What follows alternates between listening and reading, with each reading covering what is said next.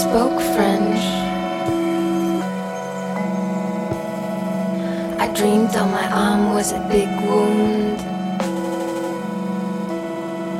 I dreamed I broke into a cage where monkeys were held. There was a little arboretum inside. I was dirty and naked. I killed a sea snake. Its head would not die, so I crushed it again and again. So I crushed it again and again. I caught some pattern fish and colorful butterflies. They transformed in my hands into slimy, transparent decals. I escaped through a hole in the fence, ran into the street, and jumped into some random car on the crossroad in a city. Lots of concrete.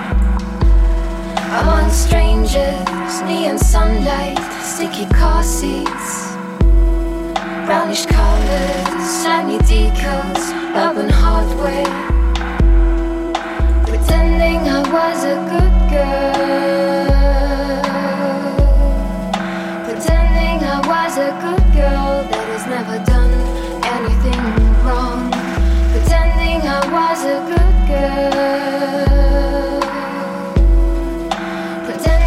was a